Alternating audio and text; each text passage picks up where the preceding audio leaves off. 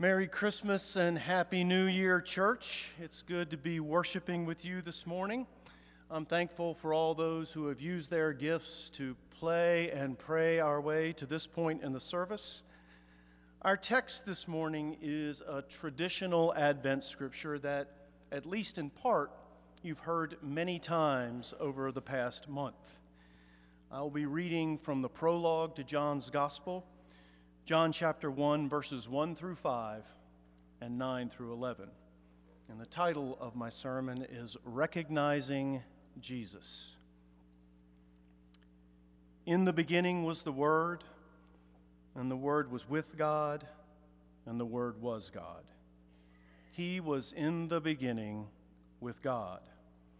All things came into being through him, and without him, not one thing came into being. What has come into being in him was life, and the life was the light of all people. The light shines in the darkness, and the darkness did not overtake it. The true light, which enlightens everyone, was coming into the world. He was in the world, and the world came into being through him, yet the world did not know him. He came to what was his own and his own people did not accept him. Before we dig into that very rich passage, let's pray together. Lord, you alone are the Word, and you alone have the words of eternal life. Speak, Lord. Speak to us as we are gathered here today, and speak through us as we are scattered in the world this week. Speak, Lord. Your servants are listening. And we pray in the name of our incarnated, crucified, and resurrected Savior, Jesus the Christ. Amen. Well, the presents have all been opened and your house guests, hopefully, have all gone home. The tree may still be up in the living room, and the candles may still be up in the window, but Aunt Judy's fruitcake, again, hopefully, has discreetly found its appropriate place in the trash. Everything is starting to be put back into its normal place. Christmas, the cultural Christmas, is in the books. But even though Advent is over, we're still in the traditional church season of Christmastide, so it's an appropriate time, an ideal time, really, to do some reflection on Advent and Christmas, particularly now as we stand on the cusp of the new year. Because there's a difference between merely making it through this season and being shaped by this season. It has been said, and I think said rightly, that experience doesn't make you wiser, it simply makes you older. It's evaluated experience that makes you wiser. So let's evaluate our Advent experiences to see what we've learned. The devotionals we read, the sermons we heard, the songs and hymns that we sang all told us that Advent is about active, faithful watching and waiting for Christ having the faith formed sight to recognize Jesus when he shows up, and the faith forged character to respond to him, to participate in what Jesus is doing. And that seems pretty straightforward, right? I mean, how difficult really can it be to recognize when heaven invades earth? But that's not what the Apostle John seems to say in our text for today, because John says when Christ came into the world, the world did not know him, and his own people did not accept him. That seems strange, right? How can a people who walk in darkness and death not recognize it when light and life shows up right in front of them? And the more we think about that, the more staggering it should be. For 400 years, there had not been a prophet in Israel before the birth of Christ. God had been profoundly silent. And the people were aching aching for God to speak, aching for God to move, aching for God to bring them the long prophesied Messiah who would usher in the long promised kingdom of heaven. But when Jesus finally bursts onto the scene, those same aching people, they don't recognize him and they don't accept him. And as surprising as that is, if we were paying attention, we saw aspects of this reality popping up in many of the Advent texts that we read and even the hymns that we sang. For example, as Noel preached about last week, when the angel Gabriel appears to Mary to tell her that she will be the mother of the Messiah, she is initially described not as ecstatic, but as perplexed greatly disturbed, confused, and troubled, even alarmed. Similarly, when the angel appears to Zechariah to announce that he and Elizabeth will have a son in their old age, John the Baptizer, who would make ready a people prepared for the Messiah, Zechariah doesn't celebrate. He doesn't fall on his knees in thankful prayer. He doesn't break out into an impromptu praise dance. The Bible describes Zechariah as terrified, and he doesn't believe what the angel is saying. This kind of thing happens again when the wise men, the Magi, come into the court of King Herod and announce the coming of the Messiah with this question Where is he who has been born King of the Jews? When Herod heard this, Scripture tells us that he was frightened, and all Jerusalem with him the news of the coming of Jesus, the good news of great joy that we sang about for weeks, is received by both the king and the people with fear. What is going on? Is it really that hard to recognize Jesus when he shows up? Is it really that hard to respond rightly to the kingdom of God when it is revealed? I pose these questions to a Bible study that I'm in. And one of the guys in, his, in the study, who's a tough minded former Marine who has slugged it out in the business world and had a tremendous amount of su- success, this guy came to faith in his early 60s. And he has a unique gift for sharing raw and honest insight. And he seriously pondered these questions, and I can't quote him exactly but here's the general gist of what he shared with the group. As I look back, I can now see the many times and the many ways that I missed Jesus showing up in my life. It wasn't so much that I was intentionally rejecting Jesus as it was that I was just simply not aware of him. I was living, I was living my life, being a husband and a father making stuff happen at work, making plans at home, making money, building my own life. In the midst of that, I wasn't looking for Jesus at all, and I never noticed it when he showed up. Who invited that guy anyway? Because that's tough to hear. But that's honest wisdom right there. That's evaluated experience. And as you can imagine, there was a good bit of silence in the room after he dropped that nugget because many of us, we are now looking back over our previous life, reconsidering all the ways that we might have missed Jesus when he showed up in our daily grind. I think we all know that God speaks in a still, small voice of our ordinary days. We're often looking the other way expecting God to show up in the dramatic moments, in the powerful times, in the earthquake and the fire.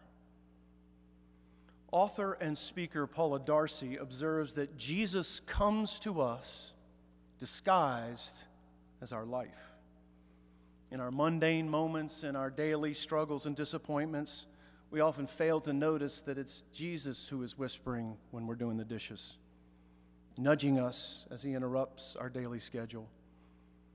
we often don't recognize when Jesus is quietly disrupting the comfortable life we crave to point us toward the meaningful life that we were made for. So I agree with my Bible study friend. Yes, we often miss Jesus in the mundane moments of our lives because we're simply not looking for him there.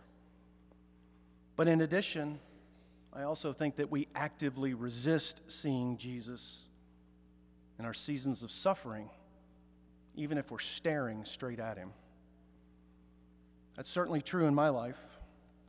In 2019, I was still working a marketplace job, and it was tough sledding for me. The company I had worked through, that I worked for, had gone through a very dramatic leadership and culture change, and the old guard of Richmond folks who had built the company on relationships and customer service, they'd all been replaced by a cadre of corporate lifers and former consultants. The leaders were self serving, morale was low, profits were down, and people were leaving or being let go. And on top of that, I was really longing to be someplace else. I was very involved here at Second Baptist, and I wanted to be growing and discipling and building community and preaching and teaching and praying with others. I wanted to spend my days serving Jesus in building his kingdom, not spend my days serving selfish executives as they built their fortunes. At bottom, I think I was longing to be in ministry, but I couldn't see that clearly because I still had a kid in college and I didn't think that was very responsible and maybe even kind of selfish to do that. So I trudged along and tried to make the best of things. One day in January of that year, I remember writing in my prayer journal, Lord, if I am supposed to be someplace else doing something else, please make that very very, very clear to me. I shudder to repeat that out loud because I was so naive. I did not know how dangerous it was to pray something like that and really mean it. Because five days later, my boss convened our whole team in a conference room and delivered the devastating news. The company had decided to radically reduce expenses, and as part of that cost cutting, they were doing away with a number of teams, including my team. And they were letting all of us go. Just like that, I was out of a job. I was so hurt and so angry. But I got it together, and over the next several hours, I gathered up the stuff from my office, said goodbye to teammates and friends that I'd worked with for years and took that long walk of shame across the parking lot to my car. And once inside my car, I took a big, deep breath. The kind of breath you take before you start screaming at somebody, because I was going to let God have it. How could He do this to me? How could He let this happen? But just before I started yelling, yelling, I got this incredibly strong impression, like a calm voice inside me saying, Isn't this exactly what you asked me for five days ago? Now you're going to listen? that stopped me cold because that voice was exactly right. I had indeed asked God to make it very, very, very clear to me if I was supposed to be someplace else doing something else. But not this way, not like this. And so there I found myself, face to face with Jesus in my car amidst the wreckage of my career. Should I have been able to recognize Jesus in that devastating moment of answered prayer? Absolutely. Absolutely. Was I willing to recognize Jesus in that moment? Not a chance. So the two of us rode home together. And I gave him the cold shoulder and the silent treatment. Indeed, it took me many months to see Jesus in this turn of events, to recognize him as both the gracious creator of this crisis and my constant companion through this crisis. It took a lot of prayer, a lot of raw and honest prayer. I confess a few more temper tantrums and tirades on my part, lots of difficult discussions with my amazing wife and gracious conversations with my Christian friends to realize that it was indeed Jesus who was in all of this. That he was not doing something to me, that he was doing something for me. In all of his wisdom and goodness, Jesus had pushed me out of a plane that I was no longer supposed to be on, and he pushed me out because I lacked the courage and the perspective to jump. But I can tell you this I would not be standing here right now if Jesus had not done for me what I could not do for myself. Pastor, counselor, and author Paul David Tripp observed that mo- observes that most human beings live within a personal happiness paradigm. And as a result, we tend to see goodness in our lives and even the work of God in our lives only in the events that fit our sin compromised criteria for happiness, success, and growth. But in contrast to our personal happiness paradigm, Tripp says that God has a personal holiness paradigm. God knows that our sin gets in the way of who we were meant to be and what we were meant to do.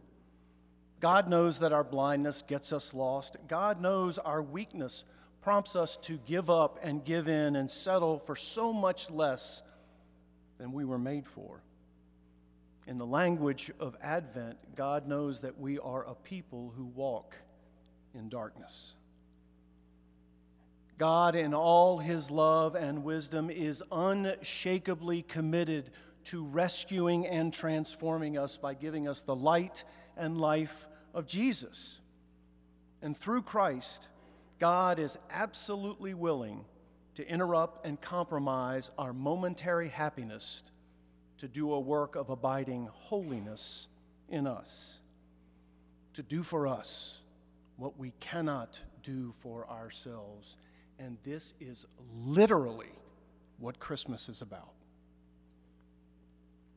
But we're not called to merely make it through Advent. We're called to be molded by it. We're called to be Advent people all year long. And that means we stand with the faithful in the past who recognized Jesus even when he didn't fit their expectations of what a Messiah should look like or what a Messiah should do. And it means we look for Jesus to come again in the future and somehow, against all odds, bring beauty out of the brokenness all around us. And it means that our posture in the present is one of active, watchful waiting for Jesus to appear in our lives, whether he comes disguised as our ordinary life or whether he comes shrouded in our suffering. And if you're sitting right now on the throne of your life, pretending to be king, Jesus might appear to you like he appeared to Herod, simply saying, Hey, you're in my seat. Recognize him. Respond to him like Herod didn't.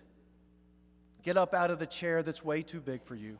Take off the crown that's way too heavy for you and realize that in that divine demotion, God's not doing something bad to you, He's doing something good for you.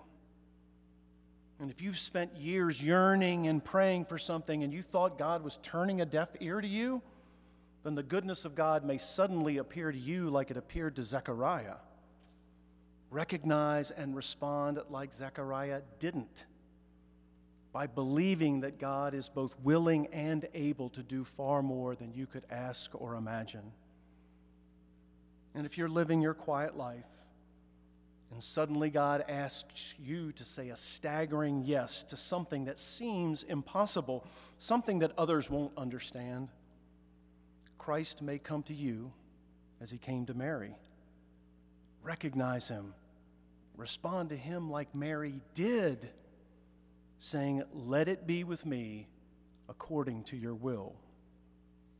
Church, we are Advent people because we can say with joy all year long, Jesus has come, Jesus is coming, and Jesus is here right now. Look for him in your pleasure and pain, in moments big and small. He may come suddenly, dressed dreadfully in answered prayer, or he might slowly appear in the midst of your unfulfilled longings. But whether we are ready or not, our loving Savior is faithful and true, and He will show up.